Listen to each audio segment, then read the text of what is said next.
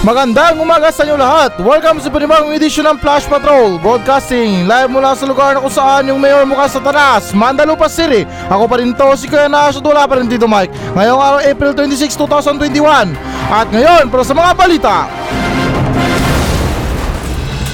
Pagkalat ng COVID-19 sa NCR, humina. General Antonio Parlade, inihambing ang founder ng Maginhawa Community Pantry kay Satanas Haka-hakang gawa mula sa similya ng baka ang sikat na inuming Yakult, wala umanong katotohanan.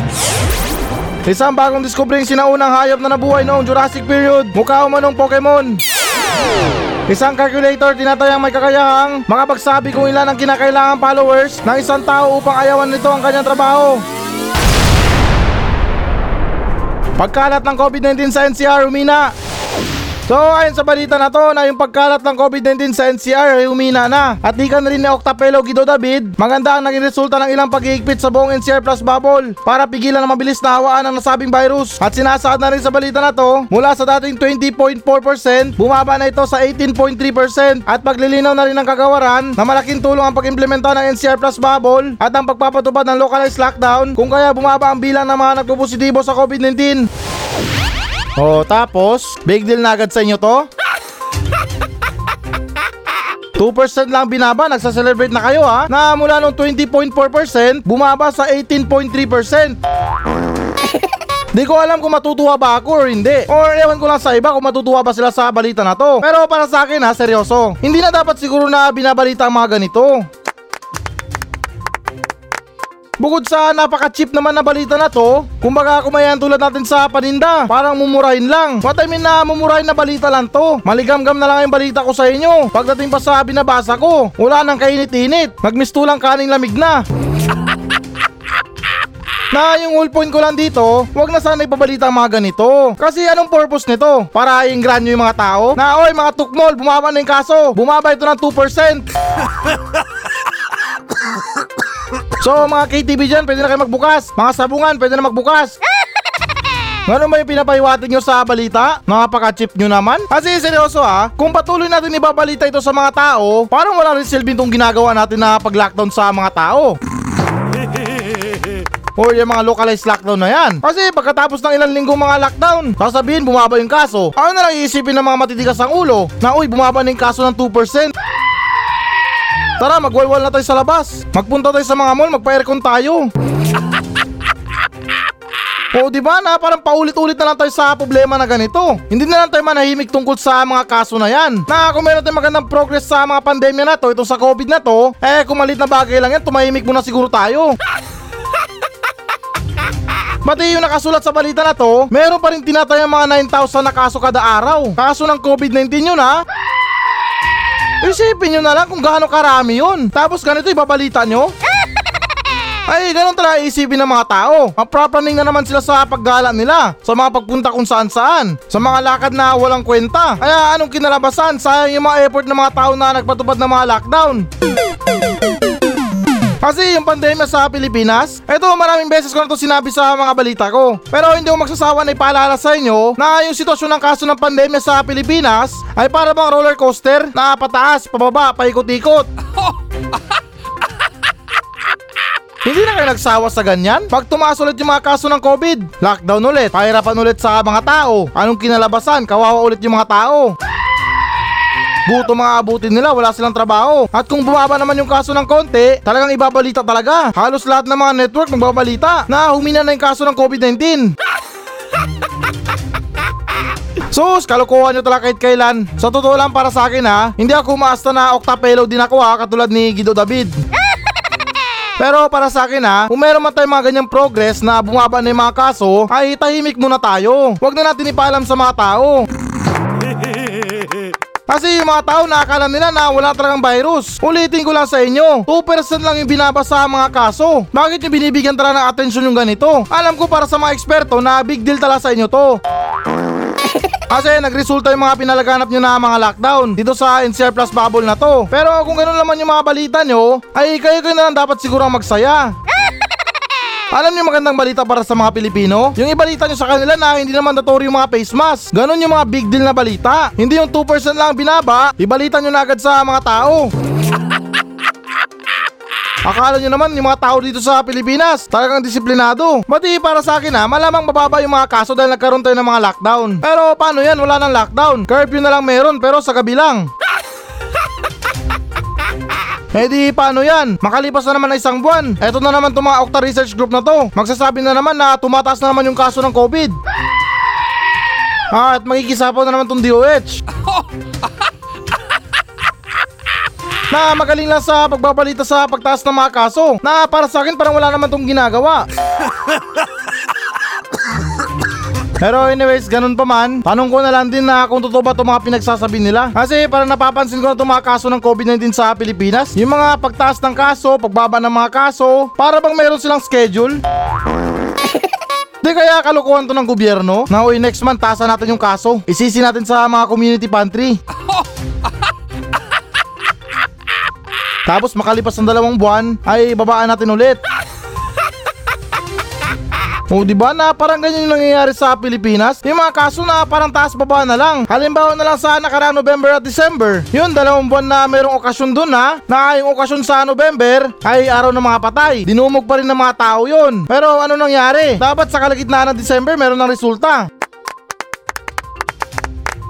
Pero ano, mas dinumog pa ng mga tao sa araw ng Pasko, sa mga simbang gabi na yan. At pagkatapos nun, pumalo na naman tong New Year na to.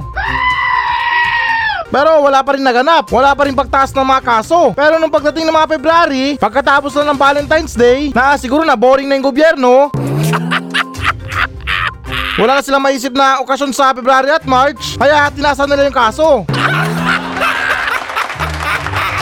O di ba na para bang weird na kapag merong okasyon, yung mga holiday na yan ay yung mga kawani ng gobyerno ay tahimik sa pagbibilang. Pero kapag wala namang okasyon, wala nang holiday sa kalendaryo, dyan ay iiral yung kalokohan nila. Na ay boring na, tasan na natin yung kaso. Kaya yan yung mga pinagtataka ko sa mga kaso ng COVID-19 sa Pilipinas na para bang roller coaster. Pero anyways yan, para sa akin lang talaga ay hindi to magandang balita para sa mga tao. Magandang balita lang to para sa mga expert tulad ng Octapelo na to na si Guido David na itong tao na to na ewan ko ba kung may kasama ba to. Kasi sa halos lahat ng mga laman ng mga balita tungkol sa mga Octa Research Group na yan ay wala na ibang pangalan na binanggit kundi si Guido David.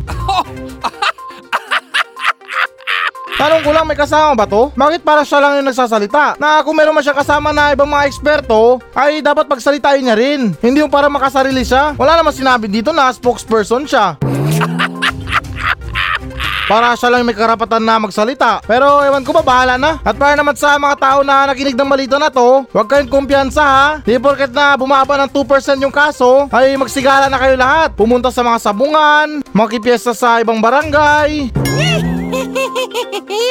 Huwag niyo muna gawin yan, itigil niyo muna yan. Hintayin na lang talaga natin na talagang bumaba yung mga kaso. Kasi kung 2% lang yung binaba ng kaso, ay wala rin kaso yun. Na para bang pinakilig lang tayo ng COVID-19.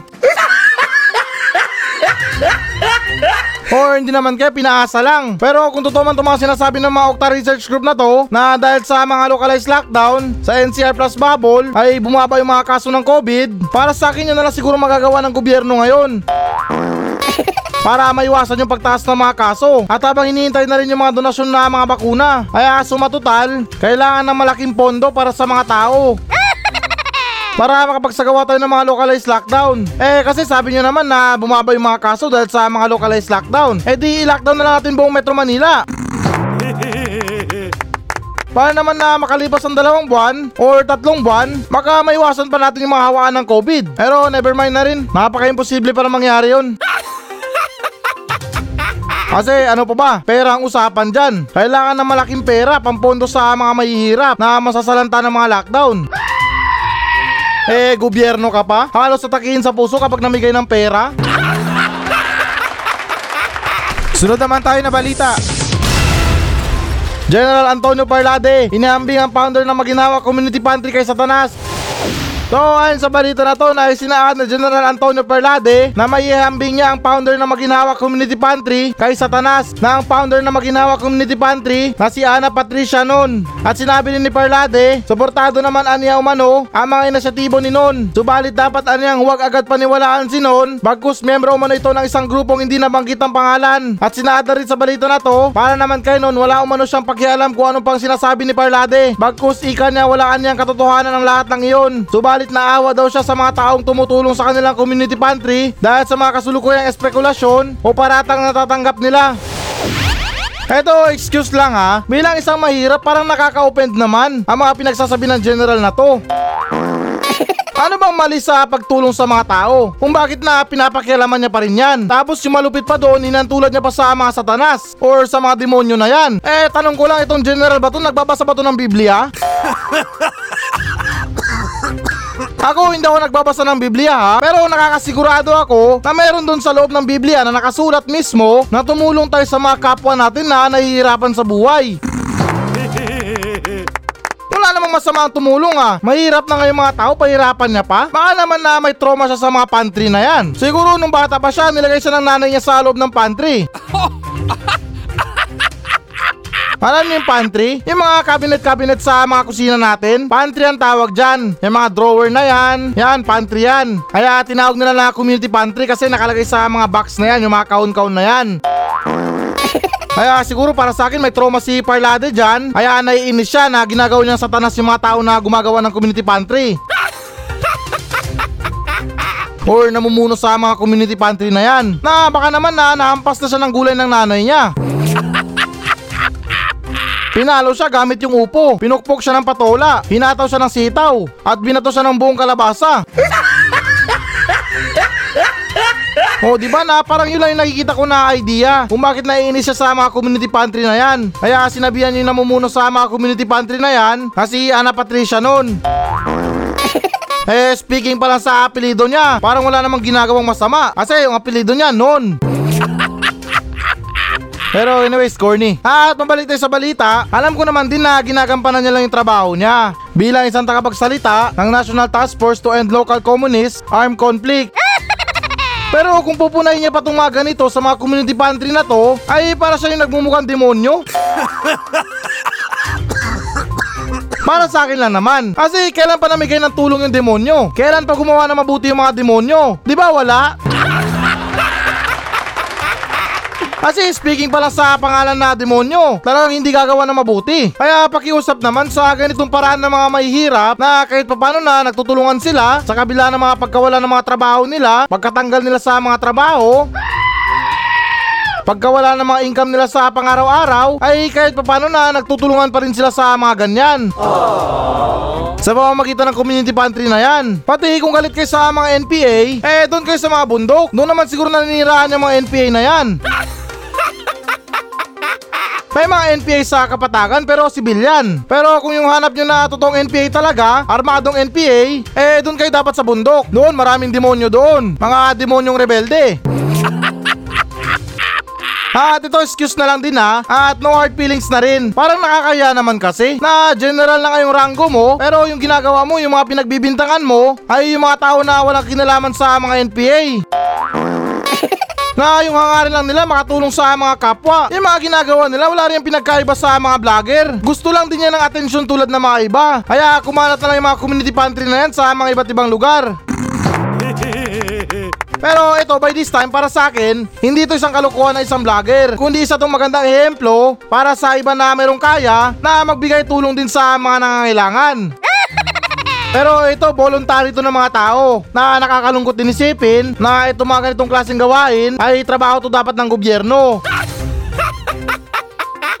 Yung gobyerno mismo dapat ang magbigay ng mga pagkain o mga suporta sa mga taong mahihirap. Especially sa panahon ngayon na karamihan sa mga Pilipino ay bumaon na dahil sa salanta ng pandemya. Pero anong ginagawa ng gobyerno? Wala, parang tuwang-tuwa pa sila na tayo pa mismo mga mahihirap ang nagtutulungan para makasurvive. Samantalang yan naman talaga ang trabaho nila. At yan naman din yung mga palaging sinasabi nila sa mga sinumpaan nila sa trabaho or mga pangako nila sa mga tao. Natutulungan yung mga mahihirap at iahon sa kahirapan. Pero ba't ganun? Bakit kayo lang yung maangat? Tapos kami itong mga mahihirap ang lumulubog. Palibasa, ginagawa nyo lang stepping stone yung mga mahihirap. Na kung hindi naman dahil sa kanila na maliliit, hindi kayo aangat.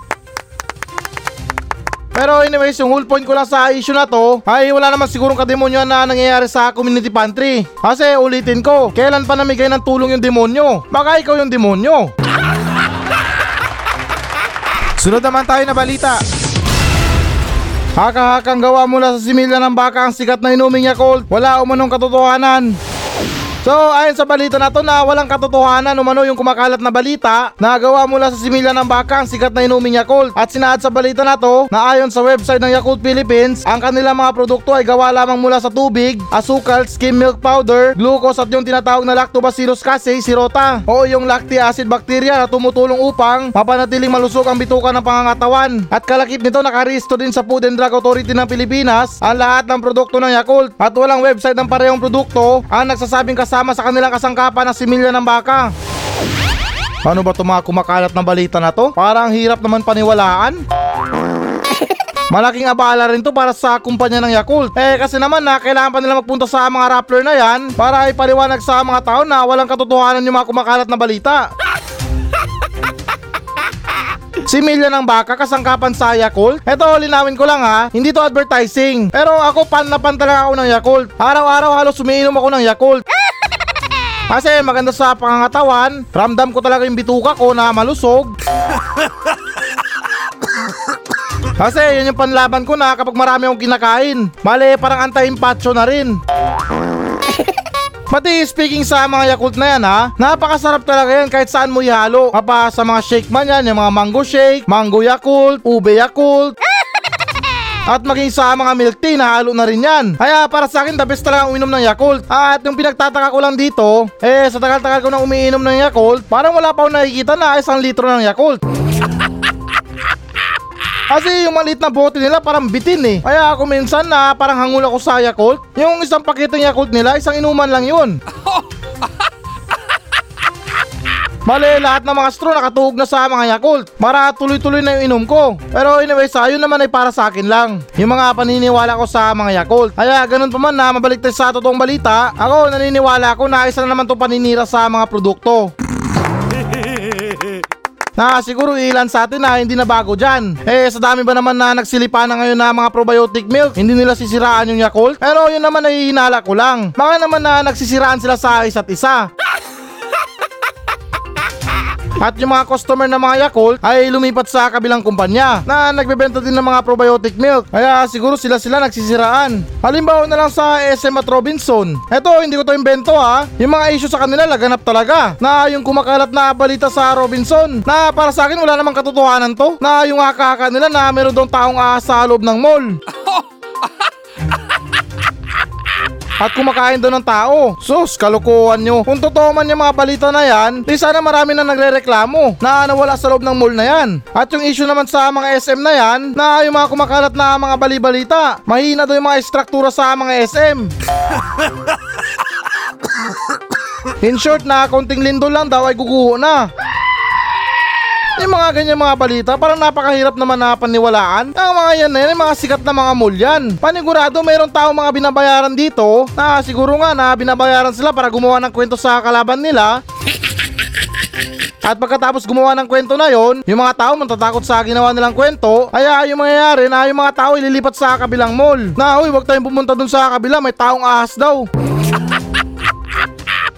Nangangain daw ng tao. Tapos sa kabila naman gagawa naman ng kwento. Na uy, wag ka pumunta sa kabila. Mahina yung mga struktura nila dyan sa paggawa ng building. Konting lindo lang, guguho agad yan. Matatabunan tayo. Kaya hindi na sa akin bago to na gagawan to ng kwento itong mga Yakult na to. Kasi isa tong competition sa mga brand eh. Labanan to ng mga brand. Kung yung tao nga nagsisiraan sa isa't isa. Ito pa kayang inumin na Yakult na to. Kaya tayo itong mga Pilipino, huwag tayo masyado magpapaniwala sa mga sabi-sabi lang. Alam ko yung lasa ng similya ng baka, kaya ako na makapagsasabi sa inyo. Pero joke lang yun, di pa ako nakatikim ng similya. Ano ako, tanga? Kaya yun na ulitin ko. Huwag tayo basta-basta naman niniwala sa mapanilang puri. Saka na lang kayo maniwala kapag natikman nyo na yung similya ng baka. Sunod naman tayo na balita. Isang bagong discovering sinaunang hayop na nabuhay noong Jurassic period mukha umunong Pokemon. So, ayun sa balita na to na isang bagong discovering sinaunang hayop na nabuhay noong Jurassic period mukha umunong Pokemon. At ang hayop na to na siyang kabilang umano na tinatawag na Pterosaur species at tinatayang ninirahan noong isang daan at anim na pong milyong taon na nakakalipas sa hilagang bahagi ng bansang China. At kinalaunan pinangalanan ito ng mga scientifico na Sinomacrops bonday o Sinomacrops na may ibig sabihin na China large eyes and face sa wikang Griego. At sinasaad na rin sa balita na to, ito ang nila ay kasing laki ng kalapati na mayroong malaking mata at malapalakang bibig at mayroon din itong kakayahang makalipad. Sayang naman no kung nabubuhay pa tong ganitong hayop na to. Parang ang sarap na maging Pokemon Hunter. na kung talagang nabubuhay pa yan, ay baka magpursige ako na hanapin niya ang mga ganyang species. Kasi sa nakita kong picture na dinescribe ng mga scientifico, ewan ko lang kung totoong picture yon baka naman na edited lang, na sa nakita kong picture na para bang napaka-cute na paniki. May yan tulad ko siya sa mga paniki. Kasi yung mga kamay niya nasa pakpak niya na para bang paniki talaga. Pero ito yung cute version ng mga paniki. Kaya sayang din talaga no na siguro kung nabubuhay pa itong mga ganitong klaseng species na to, makagagaan pa yung mga buhay ng mga tao. eh kasi sa tingin ko na parang matalino tong mga ganitong hayop. Para sa akin lang naman na paniniwala ko. Na cute na nga, na matalino pa. Ah, total, na tulad naman to ng mga scientifico sa isang kalapati, eh hindi naman mahirap ulihin ng mga ganito. Kasi yung mga kalapati na mababa lang yung lipad at konting pagkain lang lalapit na sa'yo. Pero anyways, alam niyo yung haka-haka ko dyan kung bakit na biglang naubos itong mga ganitong species na to. What I mean na yung bagong discovery sinaunang hayop na nabubuhay noong Jurassic period. Tapos nabanggit pa dito, nagmula pa to sa hilagang bahagi ng bansang China. Kaya siguro yung dahilan kung bakit to naubos itong mga hayop na to. What I mean na itong mga species na to, kasi ginawa ng sinabawan. Kumbaga ginawang soup number 10 At nung pumatok, kaya ayun nagsiubos yung mga ganyang species sa bansang China. At tulad na nila sinabi ko na itong bagong species na to para mayan tulad ko sa mga paniki. Kasi yung kamay nila sa pakpak nila. Kaya siguro nagkaroon tayo ng pandemya ngayon. Dahil na-miss nila soup number 10 Pero wala na sila mahanap na ganong hayop. Kaya sumubok na sila ng paniki Pero hindi sila nagtagumpay na yung simpleng hapunan lang nila, simpleng sinabawan ng paniki nila ay naging pandemya. Ngayon, pinoproblema pa ng mga tao sa buong mundo. Pero anyway, speaking sa mga discover-discover na yan, ay para sa akin marami pa siguro mga hayop na hindi pa nadidiscover hanggang ngayon. Mapabuhay man yan or patay. Kasi hindi rin biro ang mga ganyan. Yung mga umagilap ka ng mga bagong species, what I mean na species na mga hayop, talagang napakahirap niyan.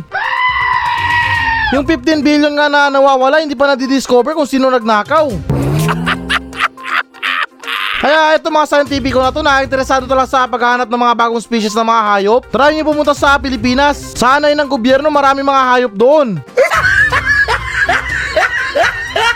Talagang iba't ibang mga species yan na yung mga lahi nila na parang pinaghalong mga kabayo at paniki. Na yung iba naman na parang pinaghalong dragon at buhaya. O di ba na parang kakaiba yung mga species nila. At partida, kurap pa yan sila ha. At yung ugaling pamumuno nila sa Pilipinas ay mala Jurassic talaga na sobrang higpit sa mga Pilipino, magkamali ka lang. Tapos ka. Pero pagdating sa ibang bansa, yung mga dinosaur na pag-uugali nila ay napapalitan agad ng Barney. yung Barney na dinosaur na kulay pink, sa lahat ng dinosaur na nakilala ko, yun lang yung mabait. Yung iba napakaangas, nakakatakot, especially sa palabas na Godzilla. Pero anyways, ah, mabalik din sa balita, tinawag niyo pa to na mukhang Pokemon. Pero yung binigay niyo na pangalan naman, ay para bang alias ng kriminal. Or sikat na hacker. Kasi parang dinescribe nyo lang yung hayop eh. Na China large eyes and face. Ang boring nyo naman magbigay ng pangalan. Buti pa yung sumulat sa Pokemon. Talagang nakakamanga talaga yung mga binibigay nilang pangalan. Mga Bulbasaur, Pikachu, Squirtle. Tapos kapag nag-evolve naman, yung Pikachu naging Raichu. Tapos yung Bulbasaur naman naging Ivysaur. At yung Squirtle naman naging Wartortle. Wow! So paano yan? Inantulad nyo naman sa Pokemon yan. Eh paano kung nag-evolve yan? Ano nang tawag nyo dyan? Na yung pangalan ng hayop na Sinomacraps, kapag nag-evolve, ano nang tawag nyo? Maging Sinoman Macraps. Kasi nag-evolve na eh. Kailangan nang palitan yung pangalan. Eh kung tutol naman kayo sa mga ganyan na kalukuhan ko, ay palitan yung salitang Pokemon. Kasi ako pan ako ng Pokemon dati. Minsan na rin ako nangarap na maging isang Pokemon Hunter. Kaya nung isang araw na nakakita ko ng manok sa bakuran namin, bale yung kalokohan ko, binato ko yung manok ng biyak na nyog. Pero imbis na pumasok yung manok sa Pokemon Ball ko, ay yung binato ko bumalik sa akin. Nakita pala ako ng mayari. Sunod naman tayo na balita. Isang calculator tinatayang may kakayahang makapagsabi kung ilan ang kinakailangang followers ng isang tao upang ayawan na nito ang kanyang trabaho. So ayon sa balita na to na isang calculator ang tinatayang may kakayahang makapagsabi kung ilan ang kinakailangang followers ng isang tao upang ayawan na nito ang kanyang trabaho. At sinasaad na rin sa balita na to dahil sa pagiging uso ng pagla-livestream ng iba't ibang individual sa kanilang mga sarili upang makalikom ng pera, gumawa ng isang calculator ang music licensing platform na leak.co na siyang may kakayahang upang malaman kung ilang followers, views at sponsorship deals ang kakailanganin ng isang tao para masabi na ito na sapat na maging hanap buhay niya ang pagiging isang social media star o influencer. Talaga lang ha, influencer ng tawag nyo sa mga sarili nyo? Eto, hindi naman sa nila lahat ha. Eto mga ganitong klaseng topic, paulit-ulit na lang to sa mga balita na itong tungkol sa mga influencer na to, sa mga vlogger na to, sa mga pagla-livestream na to.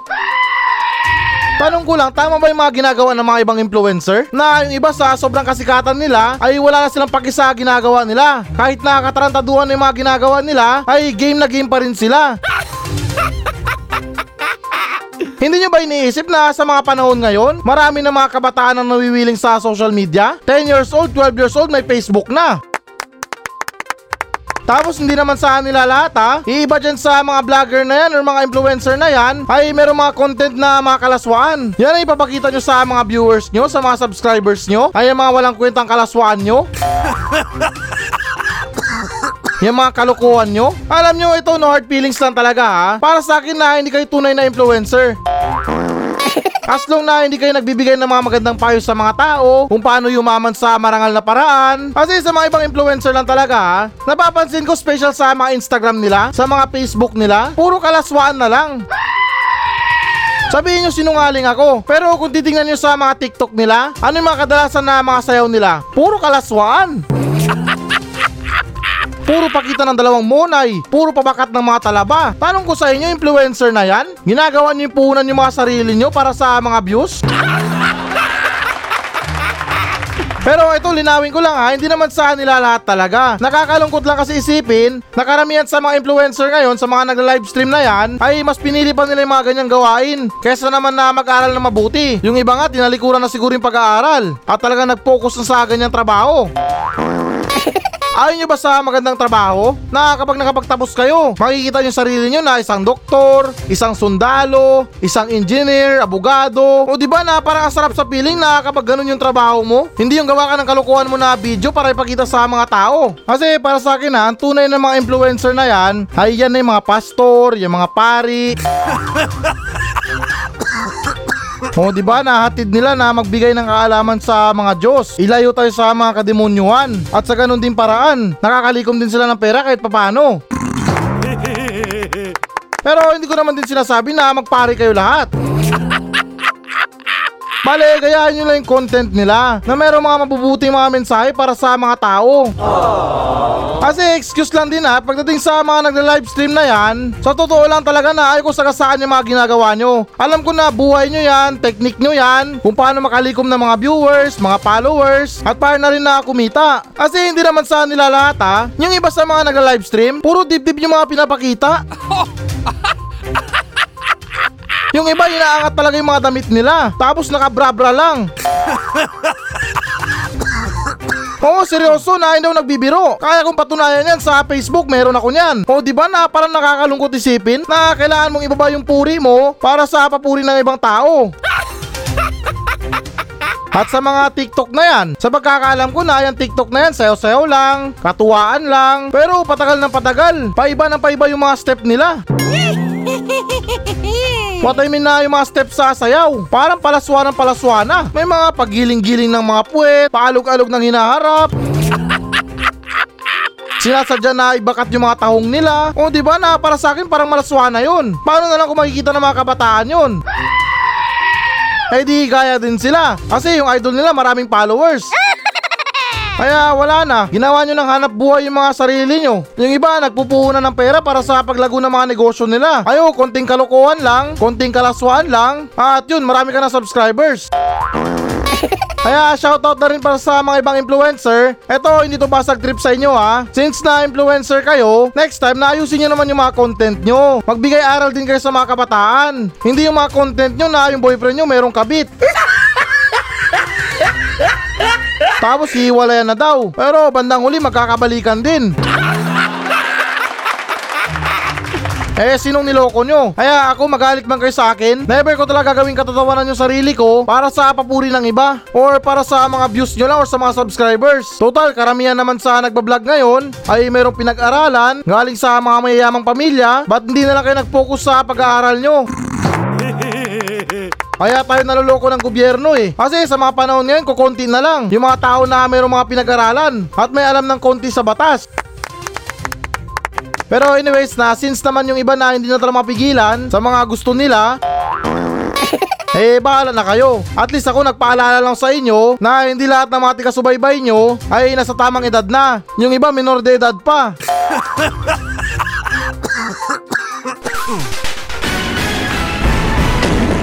So yan muna mga balita ng Flash Patrol sa araw na to. Maraming salamat sa pakikinig. Ako pa rin to, si Kuya Nash. At maraming salamat ulit. Wala pa rin si Tito Mike. Masayang masaya ako. At goodbye!